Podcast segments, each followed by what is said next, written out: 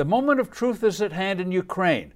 Will we give this victim of murderous aggression the means to win? Or will we allow Putin to snatch victory from the jaws of defeat?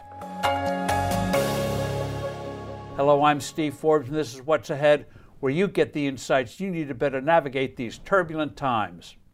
After failing to seize Kiev and quickly occupy the entire country, Russia is changing its strategy. It is now preparing a massive offensive in eastern and southern Ukraine. The war's biggest battles are coming. Moscow figures this change of focus gives it battlefield advantages. The terrain is flat, with significant areas of wide open spaces. This geography will enable Russia to use its superiority in tanks, artillery, and air power to far better advantage. Ukraine brilliantly used guerrilla like tactics in the more congested western part of the country to deadly advantage. That approach won't work as well here. Russia will also have far shorter supply lines, no strung out convoys ripe for quick attacks. There'll be one commander. Previously, there are four distinct groups. With no one in charge, effective coordination went out the window with disastrous results for the Russians.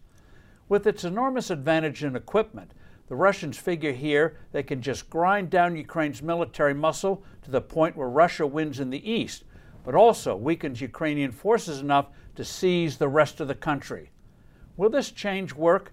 Only if we don't quickly massively supply Ukraine with the equipment it desperately needs tanks, mobile long range artillery, aircraft, anti aircraft to negate Moscow's air superiority, anti ship missiles to stop the Russian Navy from raining rockets on both civilians and Ukrainian supplies and formations.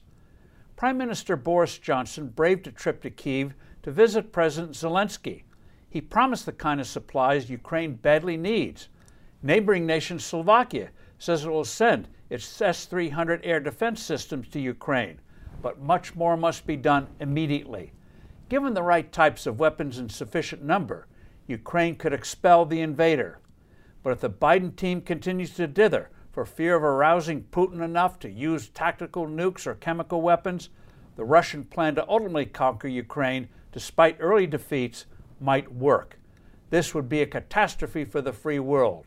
Putin would then go after Moldavia and Georgia, and after that, the Baltic states of Lithuania, Latvia, and Estonia. The Balts don't have the geographic space of Ukraine.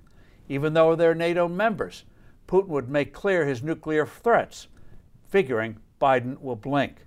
China will also take careful note that the U.S. and its allies don't have the will to win, even when given the opportunity to do so. This bodes big trouble in the future. I'm Steve Forbes. Thanks for listening. Do send in your comments and suggestions. I look forward to being with you soon again.